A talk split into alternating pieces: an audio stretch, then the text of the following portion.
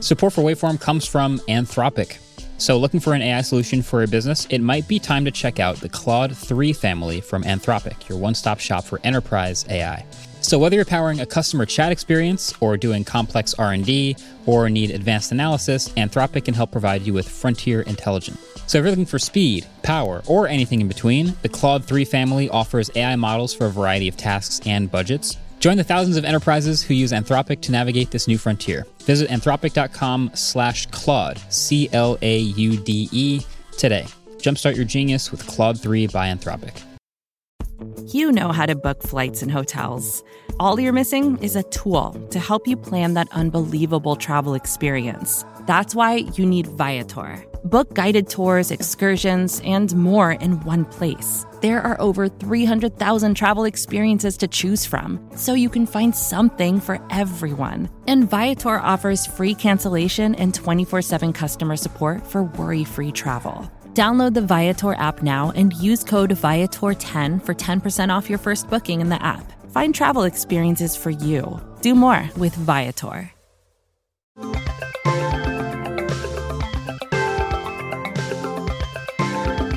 What's going on, people of the internet? Welcome back to another episode of the Waveform Podcast. We're your hosts. I'm Marques. And I'm Andrew. And I'm fresh back from the Met Gala. Yeah. All three hours of sleep I got were great. And uh, today's episode, we got a whole bunch of stuff. We're going to talk about the full specs of the Subaru Solterra, Mm-hmm. just because they're conversation worthy, I think. Uh, yeah, that's a nice way of putting it. For yeah. Sure. Um, but there's also some Twitch rumors floating around that might be very consequential to Twitch partners. And also, we have some updates on the F 150 Lightning. And I also have some some future stuff we want to talk about. But then we'll always wrap up with some trivia like we have always, not always done, but like we've started, Started doing. do, And I think it's super fun. But, but I also think like you can't just throw the Met Gala out there and not like elaborate a little bit. That that's a flex. You know what? Sure. Let's just go. Yeah. I ha- that'll be my story time for this Let's episode. We've we've done so much tech stuff, but yeah, I was at I was at the Met Gala uh, on May second, which was No big deal. you know f- pretty uh, fish out of water, as I would as I would describe it. So uh, the the way it was sort of broken down is uh, the Met Gala. For those who are unfamiliar, is a sort of fashion event uh, fundraiser in New York City Yeah. But it's it's become like the Super Bowl of fashion events, For sure. basically. So Yeah. so anytime you see it happen, basically, I don't really follow the fashion world that much, and then once in a while on Twitter, I see everyone's craziest outfits, and I'm like, oh, the Met Gala happened, Mhm. and that's like once per year, basically.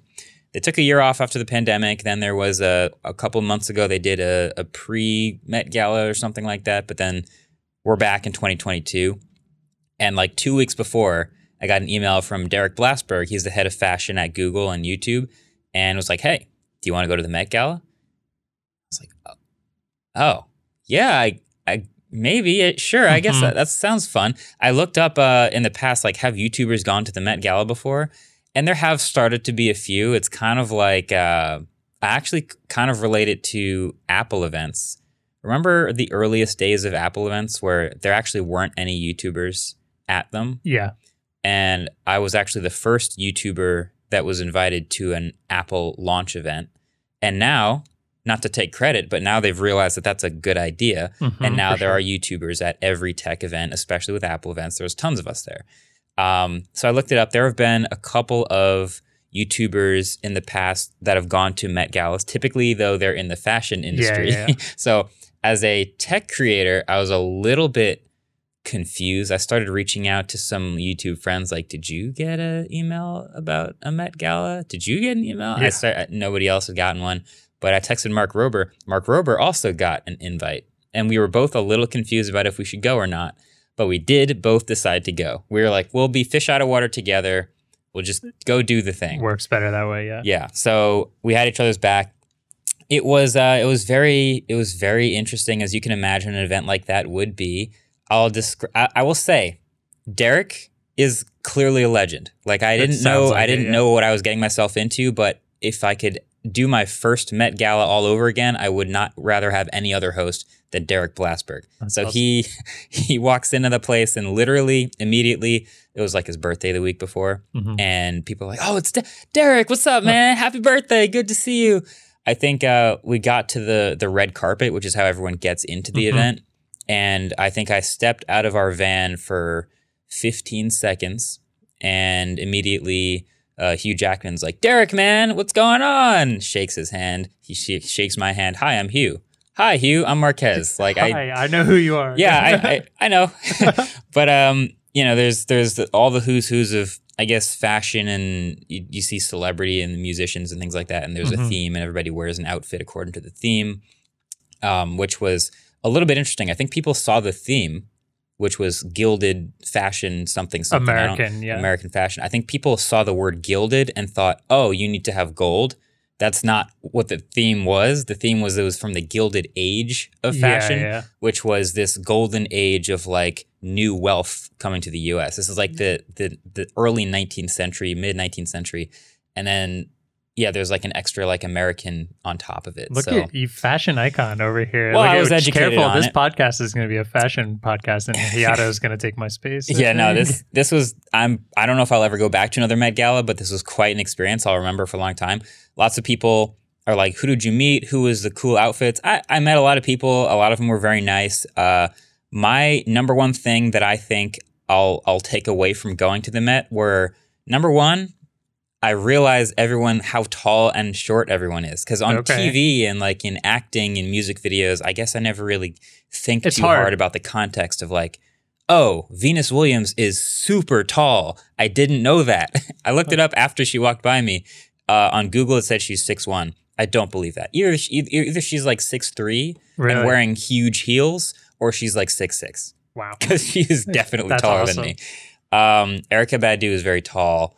Um, Hillary Clinton's not very tall. Hugh Jackman's not the tallest, Hugh right? Jackman's tall. Okay. I think he's my height. was he? Okay. Yeah. So that was the, the one thing I got out of it. And then I got that, you know, Derek knows everyone. Hillary Clinton walks up to him, Yeah. Derek, happy birthday, man. Katy Perry, Derek, happy birthday. Literally everyone we walked by. We were walking in the streets of New York City after the after after the Met to one of the like Instagram after parties. And literally a car driving by on Fifth Avenue, window rolls down. Derek, man, how's it going? So that was my Met Gala experience. At the Instagram after party, were all the celebrities wondering why there's no iPad app?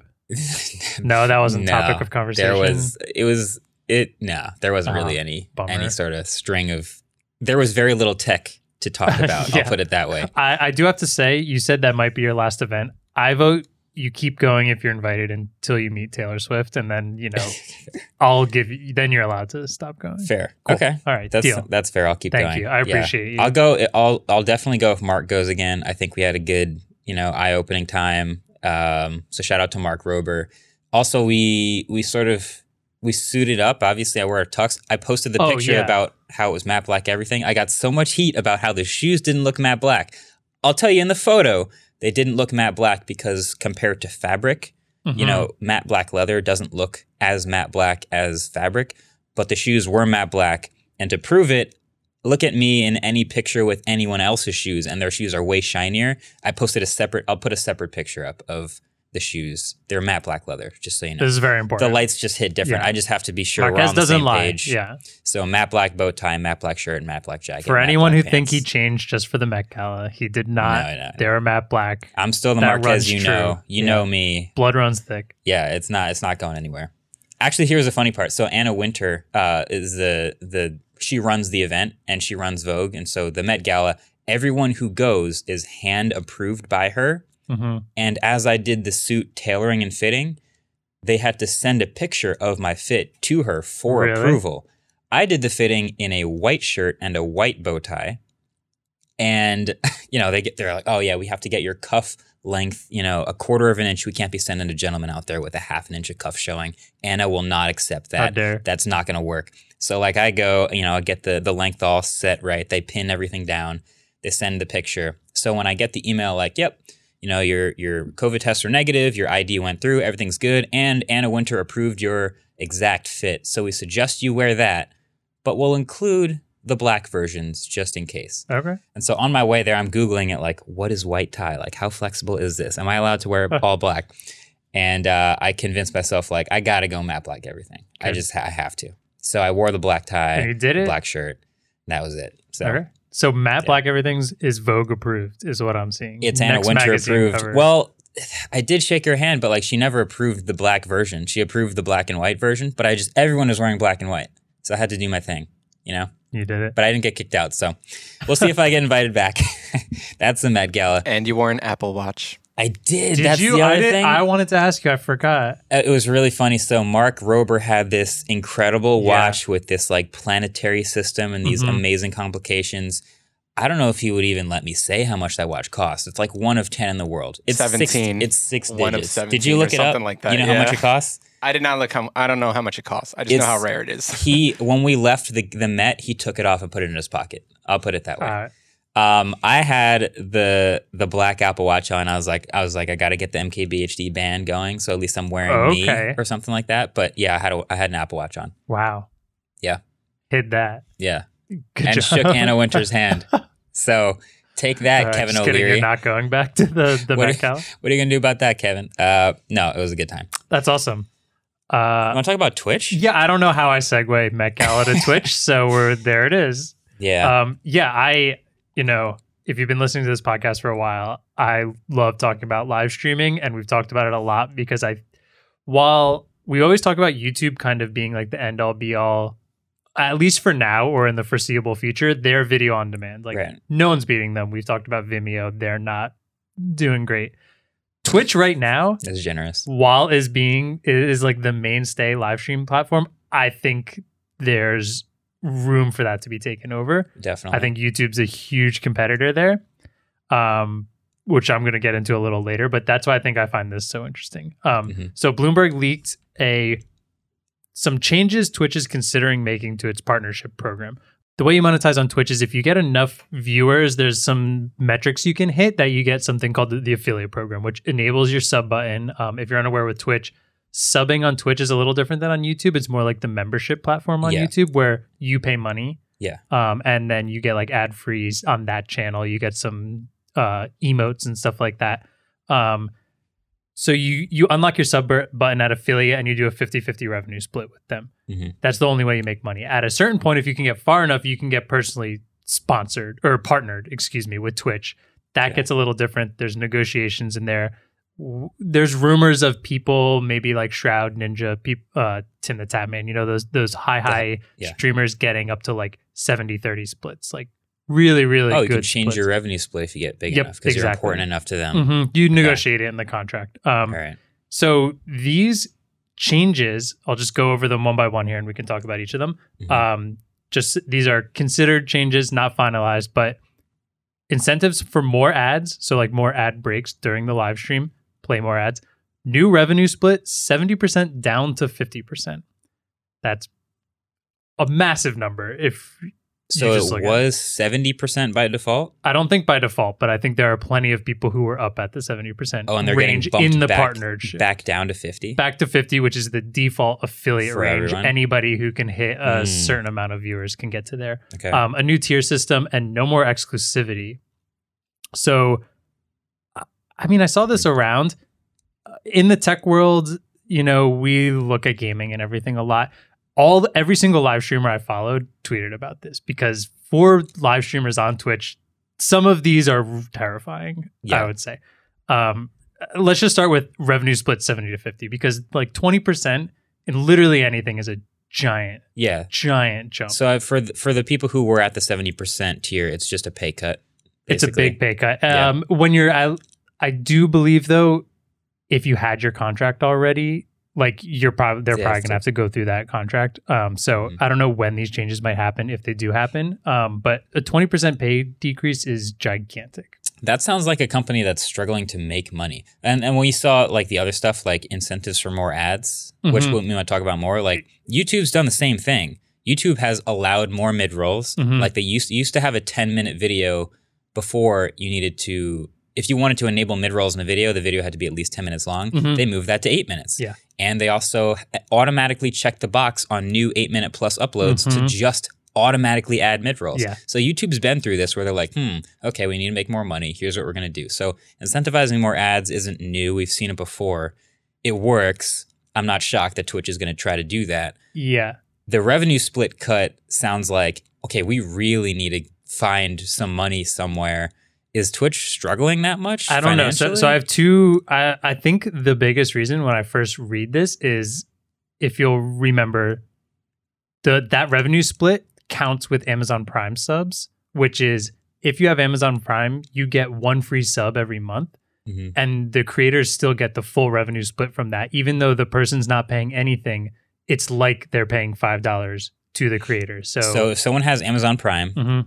They are given one free sub per month. Every month, When yeah. they sub to you, the the creator will still get the split of Yep. what you were supposed to get paid Exactly. if they paid full price, and then Twitch gets zero.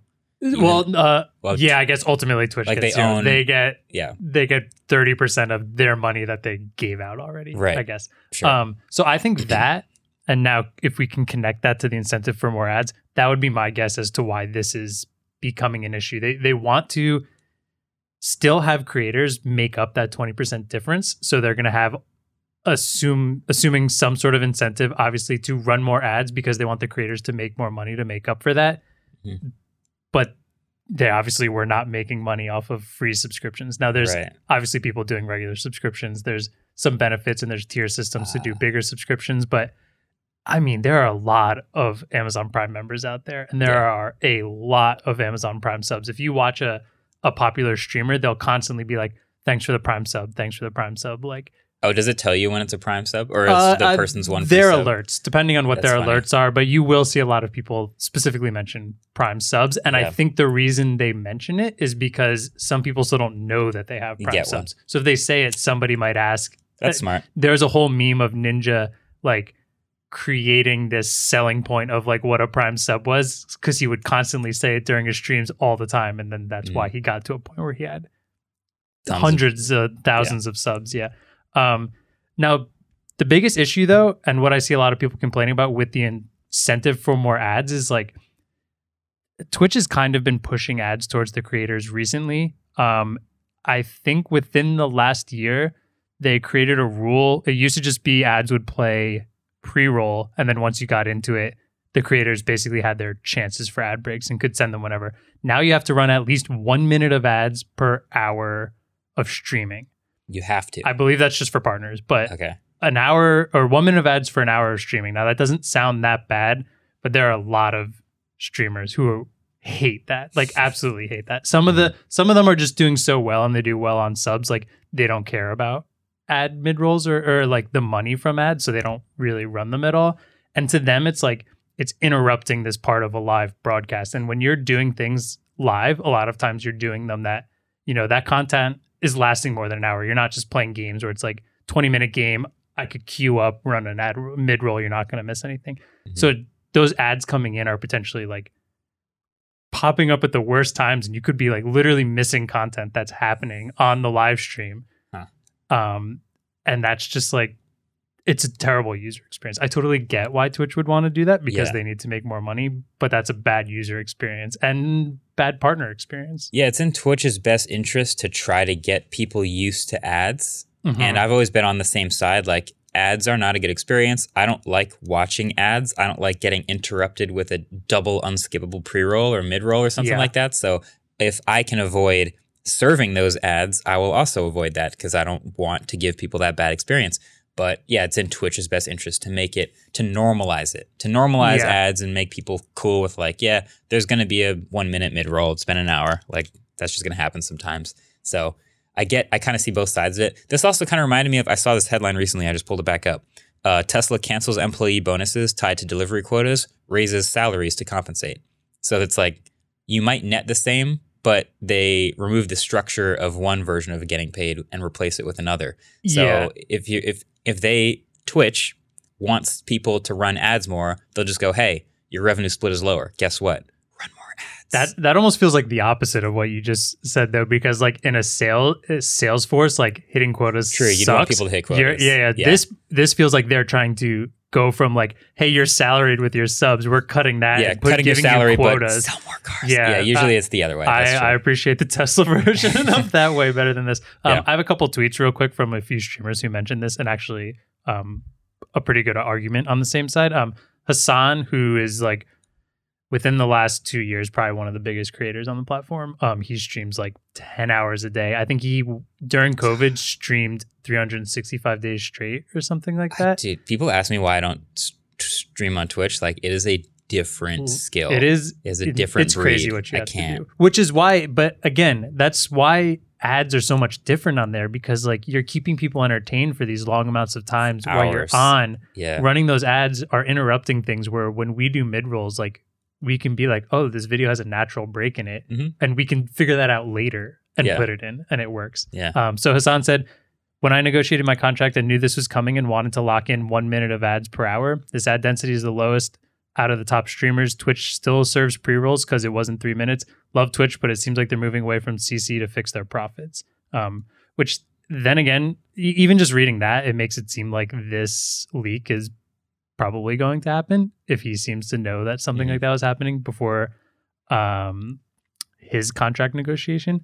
And then Pokimane, who obvi- I think everyone knows Pokimane's name, she's been a huge Twitch streamer forever. Twitch should implement ads that don't directly interfere with the stream, sidebar, picture in picture, underlay. I understand advertisers are essential to making a platform Oh. profitable, but intervening with the viewer's experience isn't how they go about it. So So Twitch doesn't have like pop up or banner ads or any of the other types of ads at all. they might have some banner ads on the homepage, but I don't think on a on streamer's profile. Wow, Um, that's actually a huge difference. Because on YouTube, that's been a thing forever. Where I, I literally up until like two years ago never ran a single mid roll. I was Mhm. like, well, we've got the ads that pop up, we've got the ads on the side. The channel is self sustaining.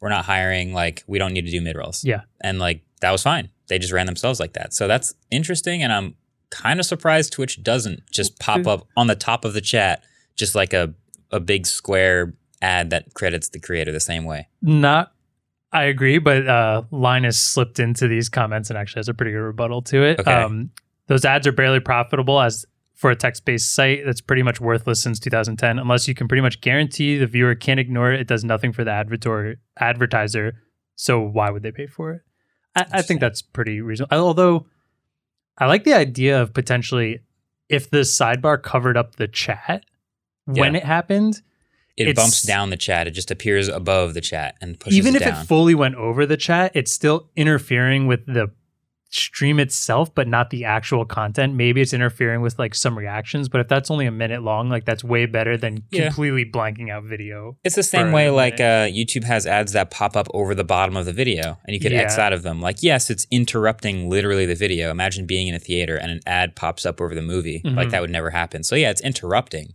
but Not it's it's still an ad that's credited to that viewer and you're targeting that channel. yeah. Still seems pretty good. Maybe there's a bigger difference in like tech savviness of the average Twitch viewer versus the average YouTube viewer. Yeah, and, and I do agree with Linus as to like if you if it pops up on the side and I'm watching, I can just completely ignore it. Yeah. And why would like you're not Yeah. going to pay the big bucks for that? You want to make fair. sure it's something. Um, I do know Twitch has done some things in the past where they they're called bounties, where it's almost like Twitch can help streamers find sponsored integrations throughout.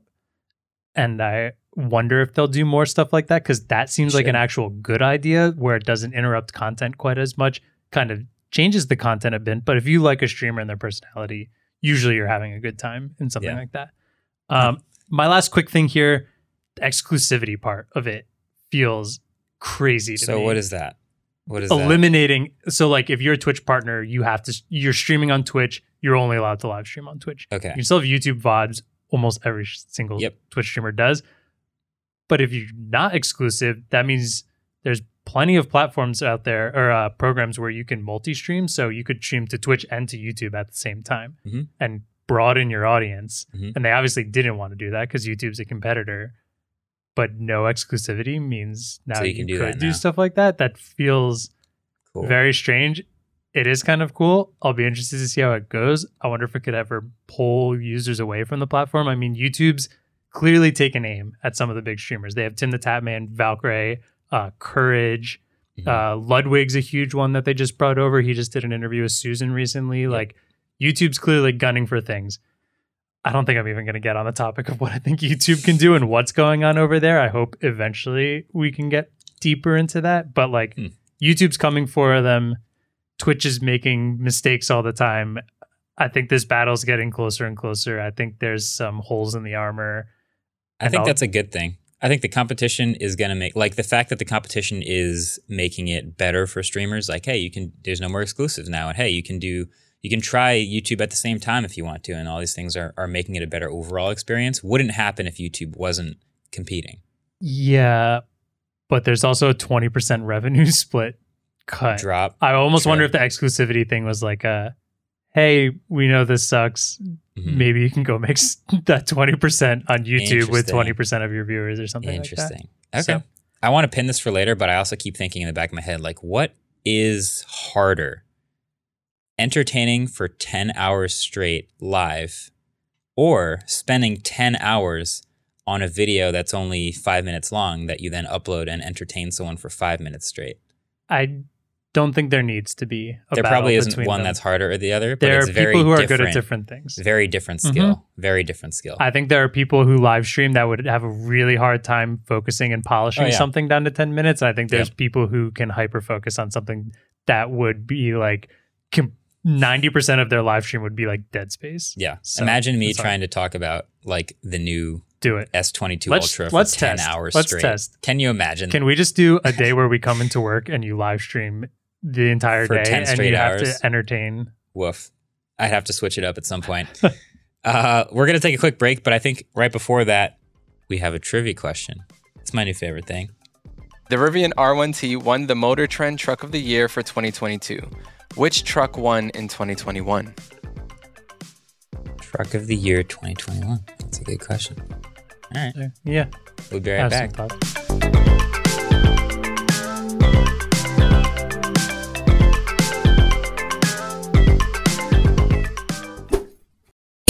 Support for this show comes from NetSuite, and that's exactly what NetSuite provides support.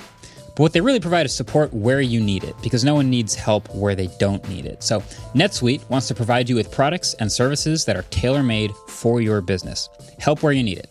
NetSuite is a top rated cloud financial system bringing accounting, financial management, inventory, and HR into one platform and one source of truth. With NetSuite, you reduce IT costs because NetSuite lives in the cloud with no hardware required, accessible from anywhere. You cut the cost of maintaining multiple systems because you've got one unified business management suite. You improve efficiency by bringing all of your major business processes into one platform, slashing manual tasks and errors. Over 37,000 companies have already made the move, so do the math, see how you'll profit with NetSuite. By popular demand, NetSuite has extended their one-of-a-kind flexible financing program for a few more weeks, so head to netsuite.com slash waveform. That's netsuite.com slash waveform, netsuite.com slash waveform. All right, welcome back to the new EV section of the Waveform podcast, henceforth known as the Waveform section. Henceforth known as just pretty much the Waveform podcast. Yeah, well, we've done this before. uh, there's a new EV, and this time it's from Subaru.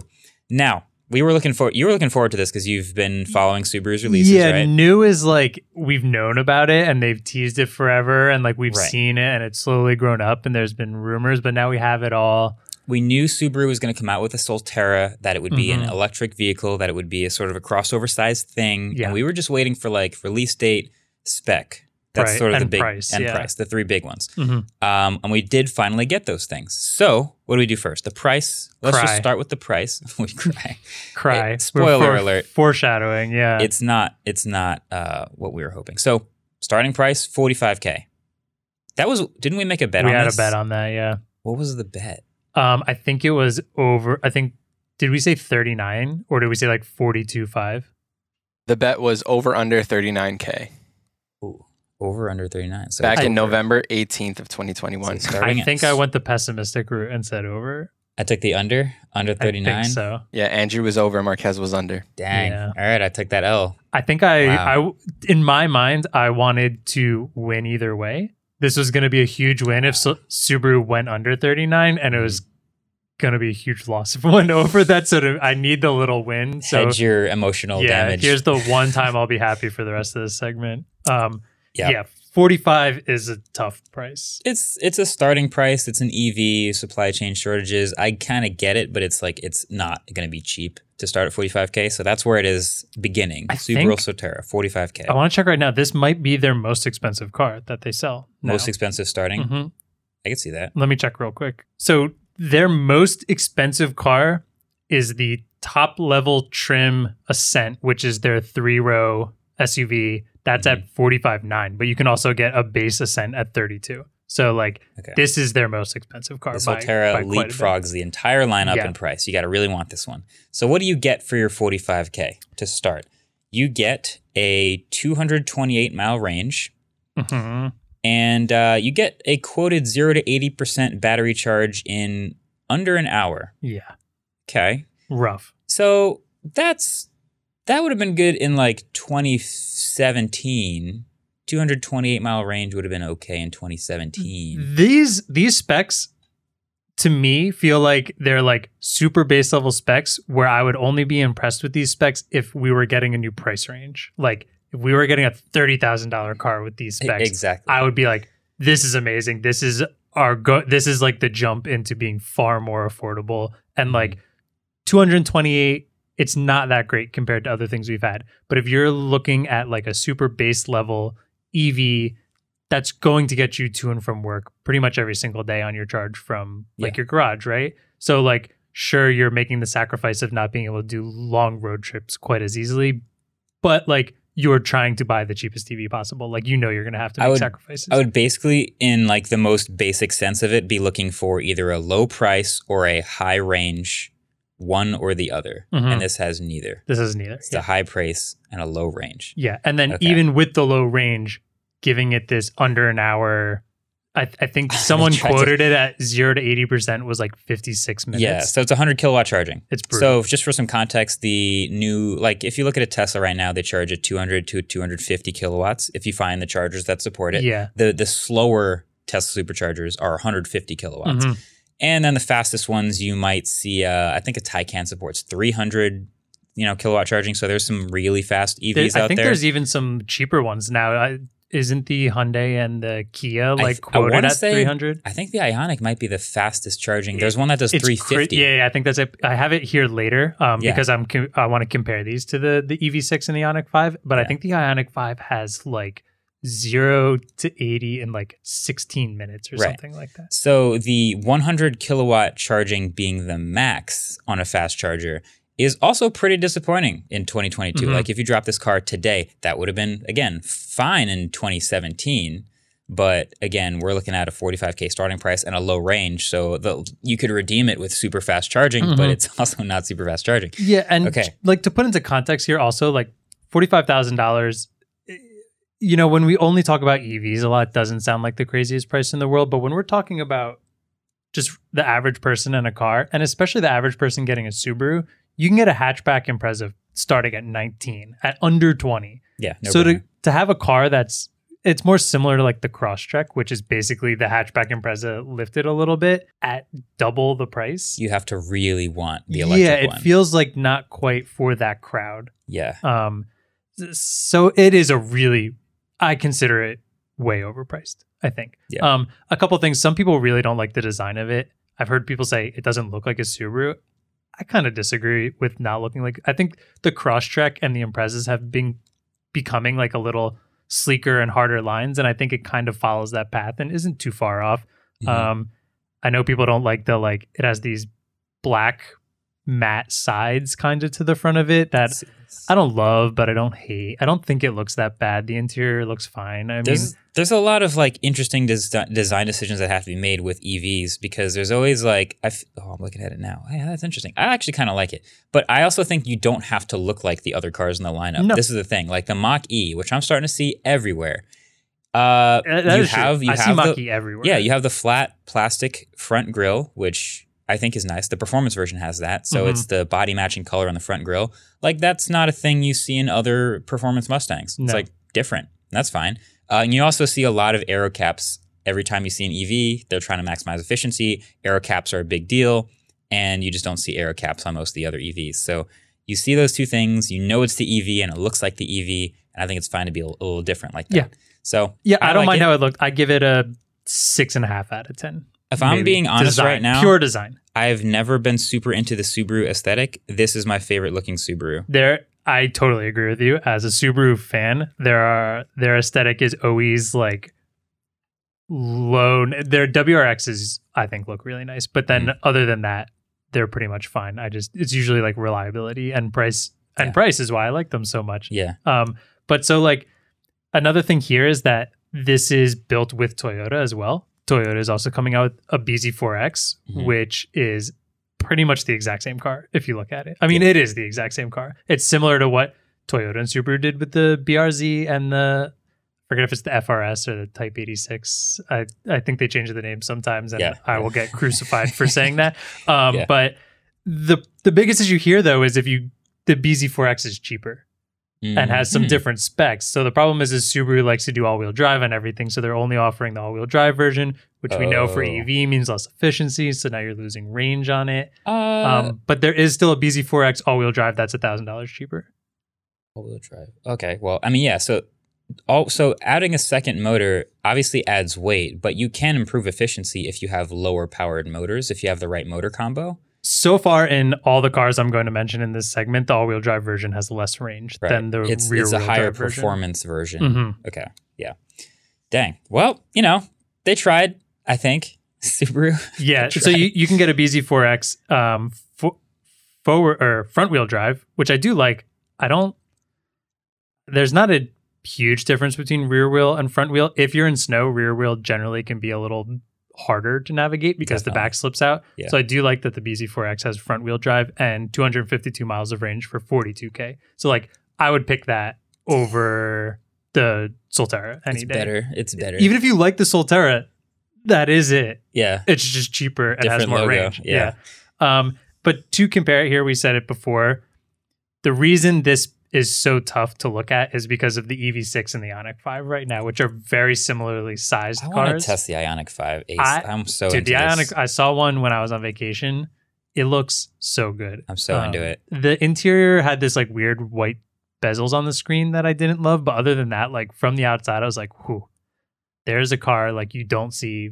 Like it doesn't look like anything else on the road right now." That's it. That's another thing. So you look at other Hyundai's, and if I was a Hyundai fan, I'd be like, "This doesn't look exactly like any other Hyundai." I think that's totally fine, Yeah. and it's got the. It's, I like the wheels. I love the lights. Dude, it gives me the lights. Rivian feel. It's like if it feels like if Rivian was building a crossover. Like Hayato has mentioned it before that Rivian is they're getting away from that super aggressive, which I actually do really like, but this more like friendly feel to it. Yeah. Um, like friendly robots, not like Terminator robots. So like So you it know has that friendly feel. You know what this reminds me of? So a really long time ago, back in the day, maybe the first car I can ever remember my family having was called a Grand Prix, and it had those like square lights in the tail lights.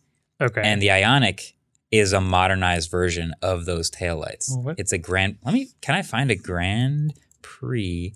I want to say that's taillights? Pontiac. The yes, it was a Pontiac, Pontiac yeah. Grand Prix. Yeah, you can kind of find. Yep, it's got the taillights, and they're they're always like these these dots and everything. Uh, and this is just a new, super modern version of it. So I'm I'm very into the Ioniq. I want to test it. I want to see if it's good. But like you said, on paper, it beats it in everything. It's got 300 miles of range. It starts at about what 42k. Is that what it is? And For the Solterra or the Ioniq. the Ioniq. Here, I can. Sh- yeah, I have some Ioniq specs here. Um, 300 miles, 42k rear wheel drive. You can get all wheel drive, 252 miles at 47k. But also remember that's 2,000 more ex- expensive, but fast charging. Also charges dramatically faster. Dramatically fast. Like Yeah. that's not even a competition. Almost three times faster, I Yeah. think, than that. And then you also have the Kia EV6, which I also think looks really, really Yeah. good. Um, you can get 230 miles of range, rear wheel drive at 40k. Mm. 310 miles of range, rear wheel drive 47k, Hmm. or you can do 274 miles of range, all wheel drive for 50k. Yeah, it's it's it's all about context. Like I know a lot of people hear like the difference between 220 miles and 300 miles is like okay, 80 more miles of range. What does that Mhm. even mean? Uh, it's all about just like convenience, how often you have to charge it, and if you were to do a longer trip, Yeah, the type of like experience you would have. So you know the the sweet spot today being somewhere between 300 and 400 miles because that's when you're gonna have to get out and use the bathroom anyway um, and then just being able to stop anywhere and charge. The 220 mile range version of this experience is like kind of inconvenient because you're stopping more often than you have to, and then you're adding stops for And just not- charging but not using the bathroom or snacking, and then it's just a whole mental. and, and using the bathroom and snacking can with a um, one hour with a zero to slow 80 charger, yeah. is rough. See, that's that's that's Yeah. that's the cherry on top is the slow charging. I really can't believe Mhm. that that's what it ended up with. So I'd rather save five thousand dollars, get the EV6, same range, but zero to eighty percent in eighteen minutes Yeah. on the right charger. Obviously. It's like a it's like when the OnePlus has like a smaller battery, but it charges at like a million miles an hour. Mhm. They'll give like 80 watt charging to a 3800 milliamp hour battery. It's like this phone doesn't last all day, but the second I plug it in, it's like Yeah. added 40%. So I'm cool with that. Cool with that. yes. So I think all in all, at the end of the day, I'm sad. Me sad. Andrew sad. you won the bet. I won the bet, But but, it doesn't make up for. Yeah, was there a con? Maybe if, was there a consequence for that bet? Maybe that'll cheer me up. I don't know if we Oh, bet anything. I think we just bet to bet. bragging rights. Bragging Yeah. rights aren't fun. Well, well, I think our next bet was about F-150 Lightning, which I that think one I'll actually has also a be wrong. hot sauce. Oh, I think that one might have a hot sauce consequence. Oh, we'll I think we'll I'm, check that I'm out. very wrong about that because they've already. Well- Spoiler alert: We're gonna have one soon. So I mean, a good segue after this break and after this Yeah. trivia question, we're going to talk a little bit about some F 150 updates, some good, Okay. some bad, some brutally honest. So, and maybe some hot sauce. Okay, that's fine. All right. Uh, let's get one Yeah. more trivia question. Take a quick break, then we'll come back and talk about all that stuff. Okay, so this one is about phones. So in August 2018, Red released the Hydrogen One. The company also makes all the cameras we use around here, besides like the one that Hayato uses. So the question is, how many megapixels did that rear camera have? On the hydrogen The one, On the Hydrogen? Hydrogen One. how many megapixels? Was The rear hydrogen camera. one rear camera. Okay, uh, never. I mean, I have a chance. I have a guess. Actually, I, I don't know if I know the exact answer, but um, it's coming back to me. Sadly, Yeah, I'm think- remembering all the sad things about that phone. Think about it on the ad break. Yeah.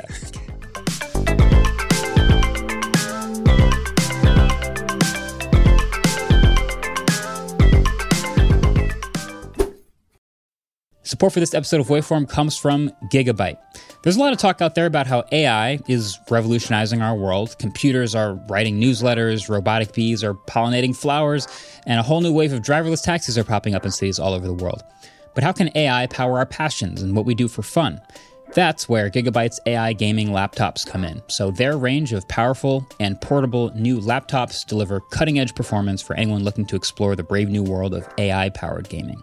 So every 2024 Aorus machine comes equipped with the Gigabyte AI Nexus, which is like a central hub located with all the AI powered features you could hope for. So that includes super useful tools like AI Power Gear, which automatically throttles and extends your computer's battery life depending on your power source and usage. You'll also get access to AI Boost, which optimizes performance based on what you're doing in that moment, whether you're ripping through an FPS or running your own large language model. AI Boost automatically adjusts the GPU and processors to maximize responsiveness and deliver unparalleled efficiency.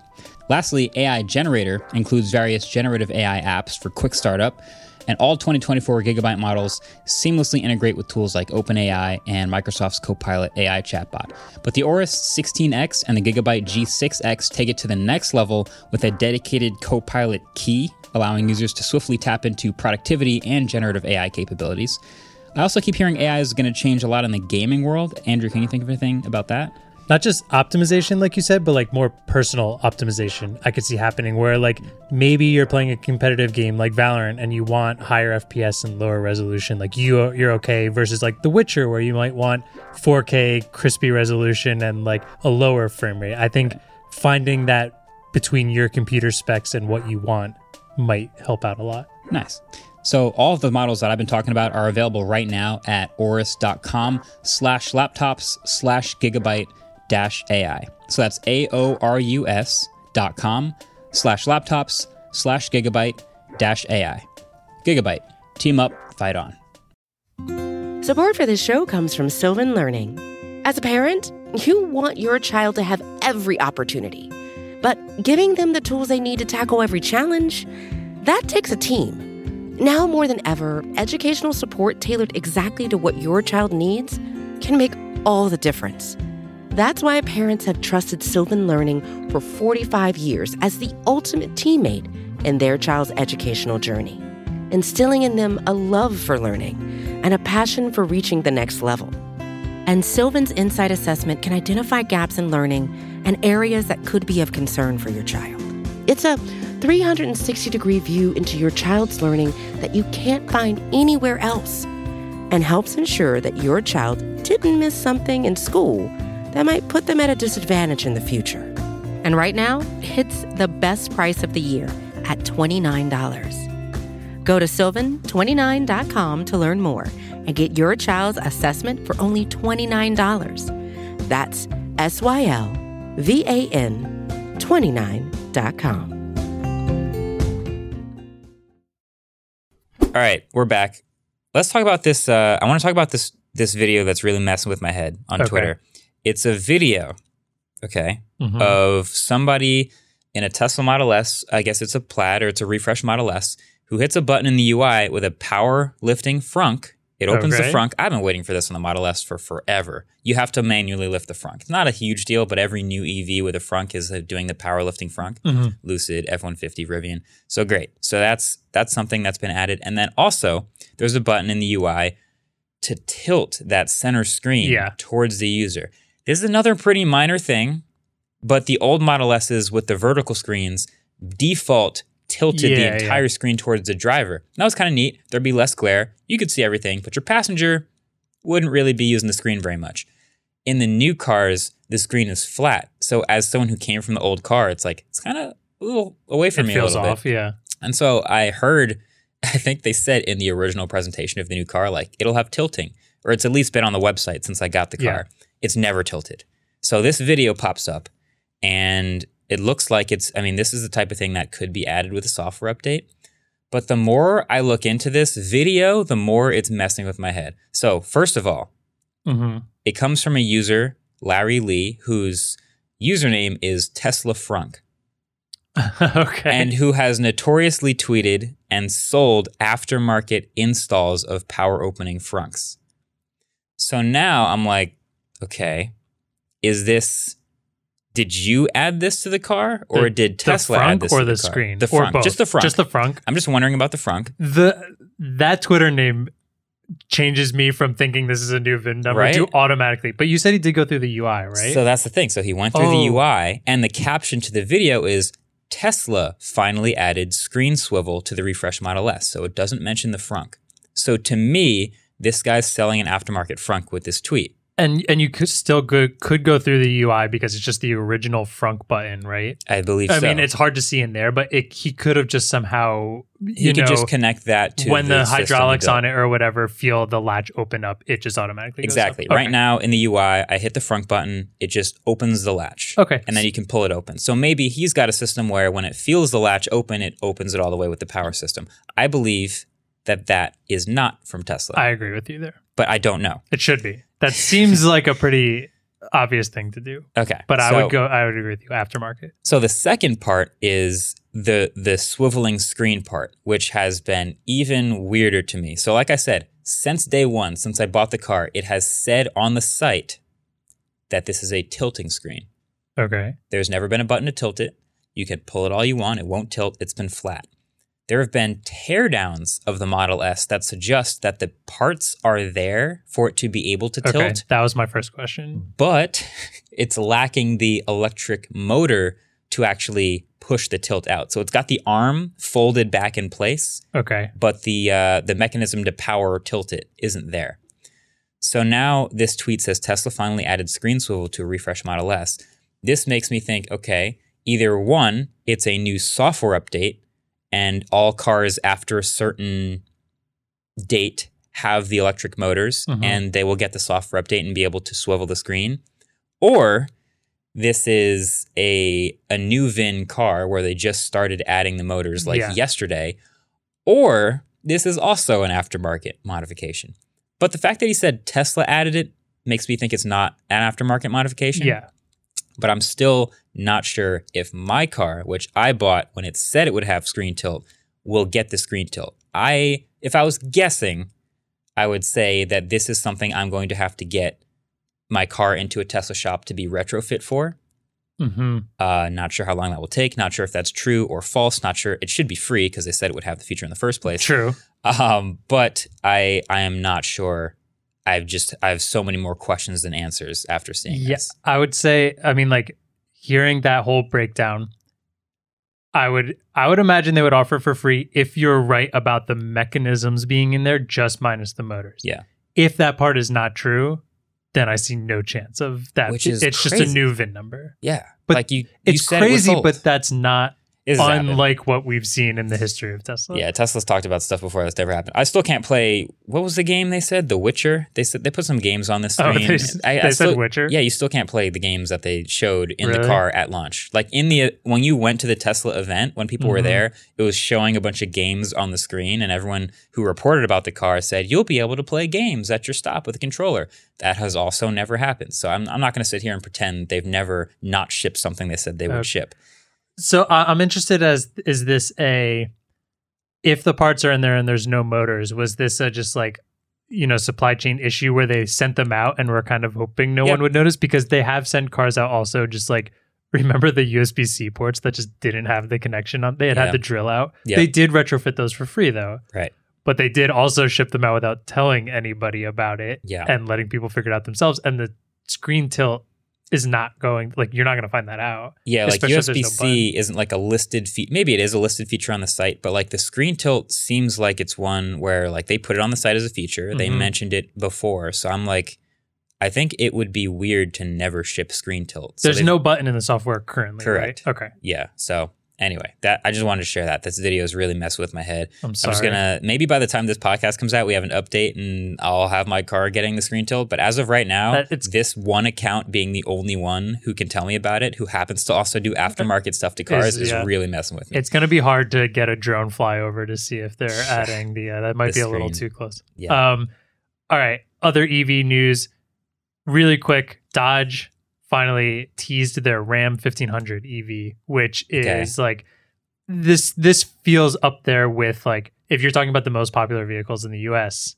this is the Ram other big one. 1500 is like right there with F 150. I'm pretty sure it goes F one fifty series, Ram fifteen hundred series, and then another truck, yeah, and, and, then, then, I like think the it's Camry like or something. I think it's actually Rav Four, Yeah. CRV, and then Yeah. like Camry. Yeah. So, So, we're we're okay. talking about one of the biggest, the next biggest vehicle in the U.S. Um, it's the teaser is very small. They really didn't say anything. They took a little shot Have at we brightened Ford it? with it.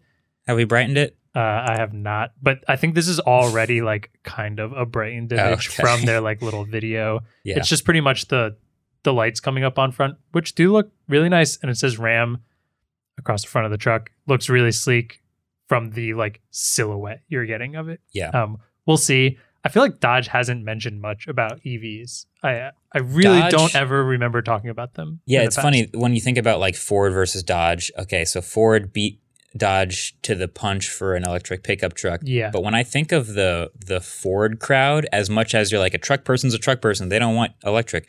The the Dodge crowd, I think, seems from the outside in even more like From petrol head, like like gas cars, like the every everything from like the Chargers to the Hellcats to the SRT, the Durango. Everything I've seen from Dodge is like Motorhead. I, do you know? I will personally ask. I know I have a friend who is a Dodge fan that Mhm. listens to this podcast. Okay. CJ, I will reach out to you soon, and I want to hear what you said about this. He did mention he was interested in the F one fifty, not buying it. He is a Dodge fan, Mhm. but he does like the idea of when you look at an EV from pure specs, there's some cool stuff there. hmm As long as you're in that category where it fits to, because obviously truck stuff is a lot different. But uh, yeah, I'll get it. I'd like to see that because I, as well as a non-truck person, seem to see Dodge truck people as being far more loyal, Just just like Dodge in insanely general. loyal. Yeah, like I haven't seen any Dodge EV stuff at all. Like I don't, I, maybe I've missed it, but is there a Dodge Charger electric being teased anywhere? Like I don't think that's seen it. happening. Like, yeah, well, I don't see Dodge talking about EV Yeah, stuff very much. So this kind of came out of the blue, instant shot at Ford because they said they're going to bring the Thunder to the Ford's Lightning. if I could make another bet, this probably isn't that bold of a bet, but I would bet that this Ram 1500 has to be a much more aggressive looking, like bold design I- truck. Well, we can kind of see. I we do, can kind of see it. I, I I agree with you. I think it's going to be so kind of how the um the Silverado is like different, right? Mhm. The Lightning is the same as Exactly the the F one fifty minus the bar light. a little bit of light difference. I it. think you're right. I think they're going to go the like intense route Yeah. with this. Okay, Um, we'll see. I'm excited to see it. Yeah. Um, and now on F one fifty, Nilay had a really really interesting interview with Jim Farley, the CEO of Ford, and I think there's a couple quick points here I just want to talk about, but we'll link the whole article in the show notes, and I highly highly suggest reading it because I think it's just important for EV in general. Um, talking about the F one fifty release, one thing I saw that was cool in here is they just start like did their production launch the other day, but apparently at that. the this was right around that time. At the time of this interview, they have eighteen hundred vehicles built already, so the production plant's up and running and pump, pumping quote unquote for like a new production line. Like it's starting to move. At yeah, least. yeah. You Um, start somewhere. Uh, so you know they've built eighteen hundred again. I think I saw that number and I was like, oh, cool. Did you deliver any of them? No. Or, no. Okay, No. so they've started building them, and it always looks like a ramp. Every time we see a new product line, we Yeah. expect to see the ramp go. Okay, thirty six hundred, then ten thousand, then fifty thousand. So we'll see that to as to see that it's like at a an okay number of cars before deliveries happen makes me feel a tad optimistic. But then right after that, he also mentions that like there are he knows there's limited factors in here, and right now he thinks batteries are actually going to be the biggest limiting factor on pumping out the F one fifty numbers. We know that the orders for the F one fifty are like massive. insane. Yeah. Um, he thinks it'll probably take one and a half to two years, I believe, to actually fulfill all of those orders before they get into the like full blown just production. You know, you don't Mhm. need a pre order for it, so that's a while. And he thinks not chips because because Ford is so massive and buying so many chips for an F one fifty already. They they have good connections with all of that. He's not worried about chips being the limiting factor. He's worrying about batteries being the limiting factor Okay. which I do think they're investing some more money into a battery factory in Georgia that they work with.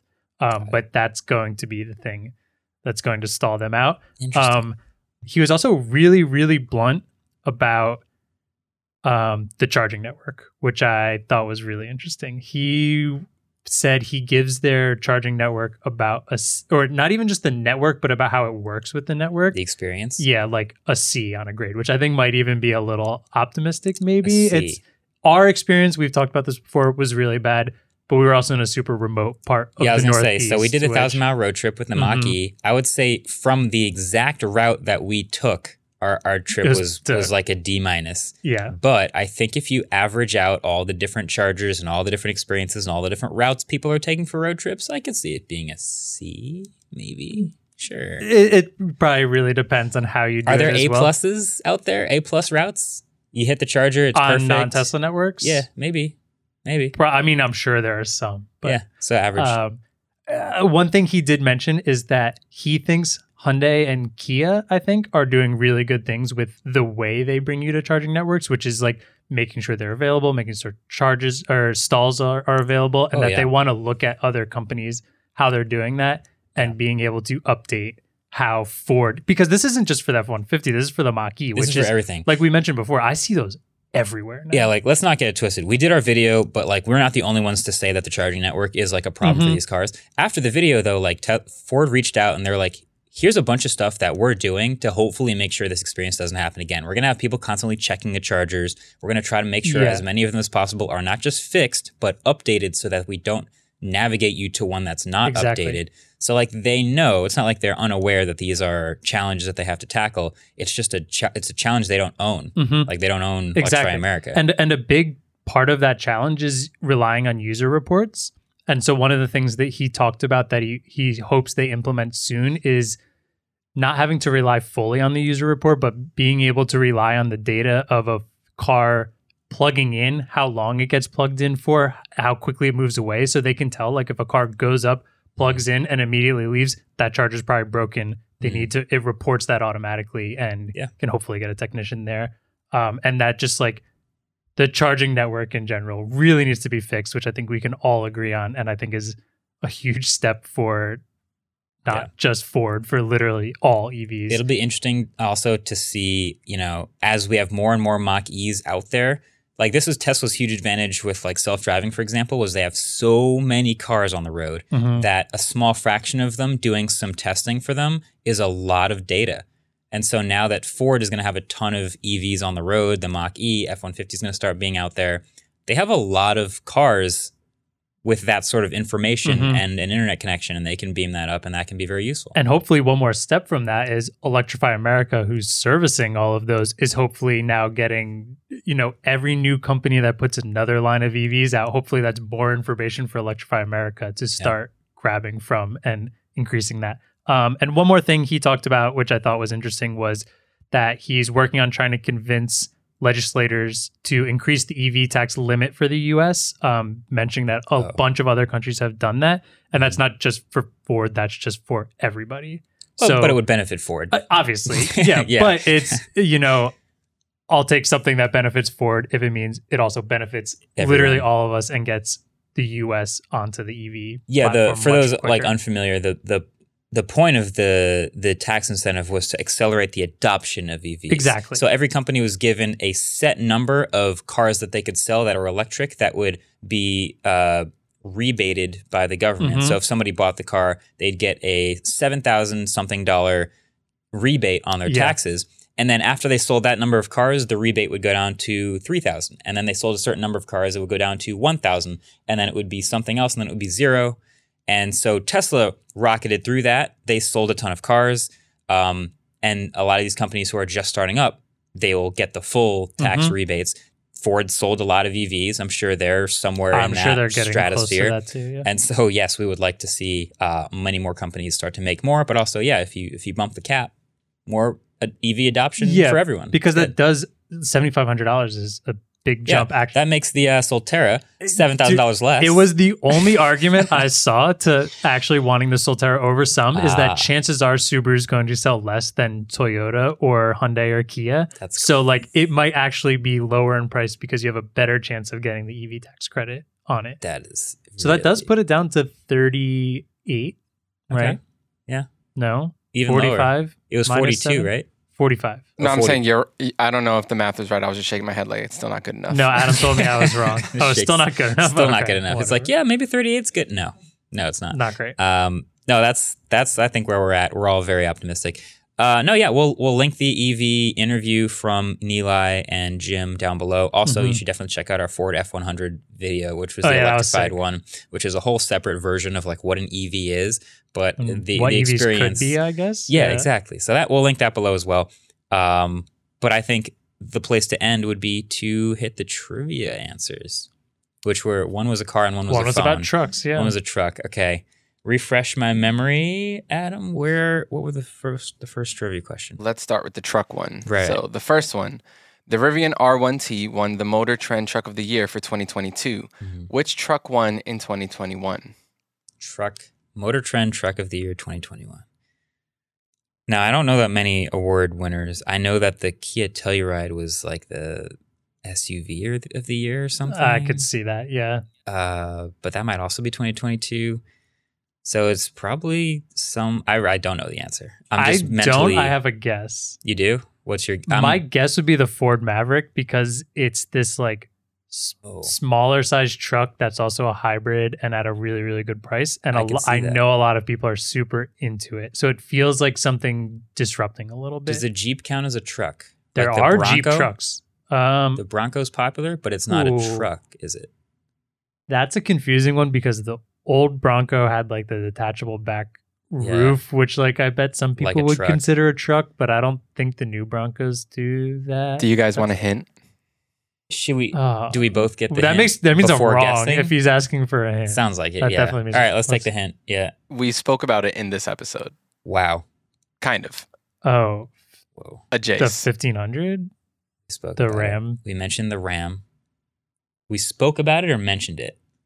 It's just the Mentioned it. F150. Mentioned it. Okay. So I've mentioned a bunch because I went down the list. Uh, let me go with. Is this a half credit point now that we got a hint? Um, we still both don't know it though. yeah, I don't I know. s- I don't think so. Mm. I think it could be a full point. The only other thing I can think of is if you're right about like SUVs counting as a truck. We did talk about the Ascent for a minute, and the Ascent was Subaru's like new three row car that everyone loved because it's really cheap for like a three row. Yeah, but is that a truck of the I don't think so. I'm just gonna go with the F. No, I'm gonna go with the Ram 1500. I'm wrong. I'm. St- I just I, I liked my Maverick guess, Yeah. so I'm just gonna say even though I I, like know that I'm too. wrong. The Ram 1500 Okay. Oh wow, TRX. There it is. Oh TRX. Yeah. Okay. I mean, yeah, the TRX same is like thing. the performance version.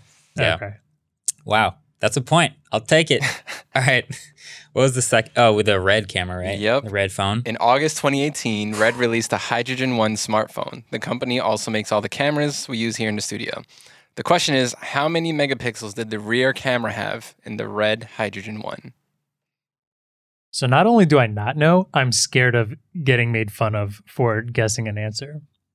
That's how. so the the camera system it was t- it was his dual cameras, and they were advertising the ability to shoot stereoscopic 3D. They were also advertising the opportunity of like lenses on the back, which doesn't change Oh, the that- megapixel, but you have to assume that the megapixel has to be able to fit. Yeah, It's- never you happened. would assume it has to be a good one because you're going to get all these crazy uh, add-ons so you can film a whole movie. it, it- uh, we already know it was a letdown. like we don't have to rub it in. I will Uh, rub it was in. bad.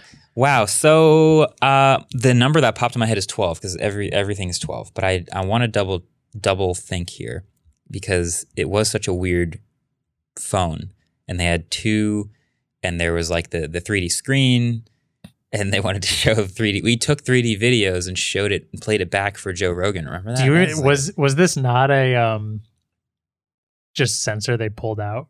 It was. It was just a yeah, it was a Do Sony remem- sensor. Yeah. It, I remember it. It was just a, a regular Sony sensor, and Red makes cameras, so like they could have made a sensor, but they yeah, didn't. I, and everyone thought that was hilarious. Right? so, So, let me just go with a standard Sony sensor, and it's a 12 megapixel sensor. Andrew? I'm just gonna agree with that because I, I remember it being a Well, I want to say standard something Sony different sensor. from what you say. My second guess was going to be like 24, which is dumb. Which It's one not- do you It's want? definitely not 24. Uh, I don't know. I just remember making fun of it because it was just a regular sensor. And it's like, bro, you're red. Come on. Yeah, it's a Sony 12 megapixel sensor. so I don't know who made it. I'm assuming it was Sony, Yeah. but it was a dual 12.3 megapixels. 12, so yeah. I'll give you the point for that. Yeah. 12, yeah. Yeah, they're all 12.2 or 12.3. Yeah. Yeah. It's a it was a letdown. Rough. Every time I think about that phone, I just get sad. Why did we have so much high hopes for that?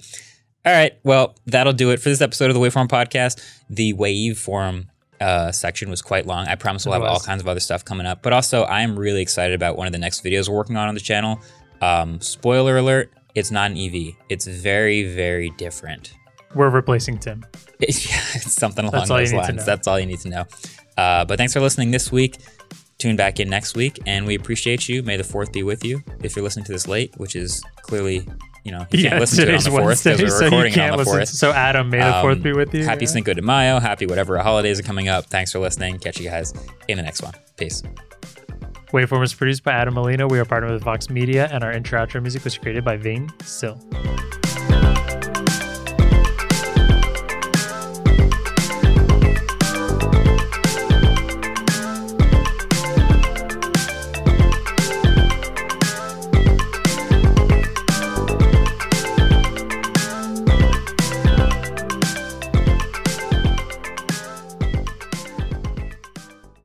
Support for this show comes from Fundrise. Buy low, sell high. It's easy to say, hard to do.